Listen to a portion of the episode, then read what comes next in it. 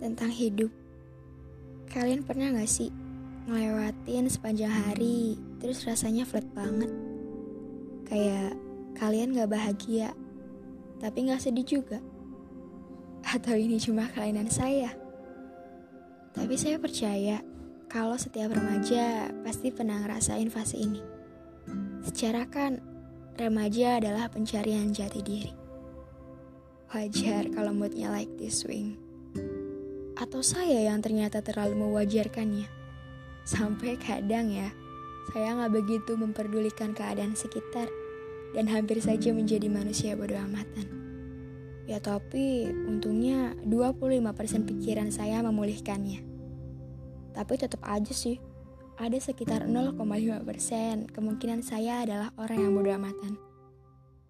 Tapi bukan berarti bodoh amatan di segala situasi lebih merujuk ke bodoh amatan tentang perasaan.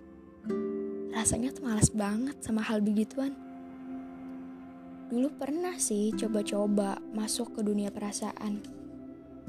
Tapi ternyata saya nggak berbakat. Saya terlalu lemah dalam hal itu.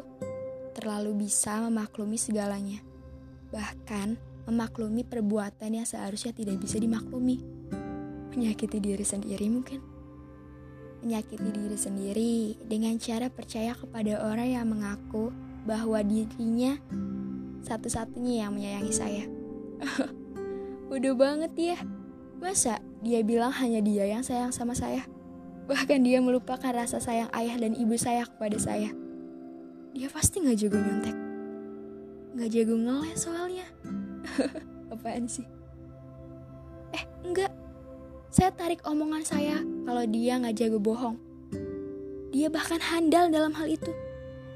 Karena sehari setelah dia bilang kalau hanya dia yang menyayangi saya, dia malah hilang. Gak tahu tuh ke mana. Cariin dong, canda cariin. Tapi ya, setelah semuanya selesai, saya bertekad untuk bisa melakukan apa pun tanpa dia. Ternyata berhasil. Saya berhasil menjalani hidup saya tanpa dia ya kalau bisa sendiri kenapa enggak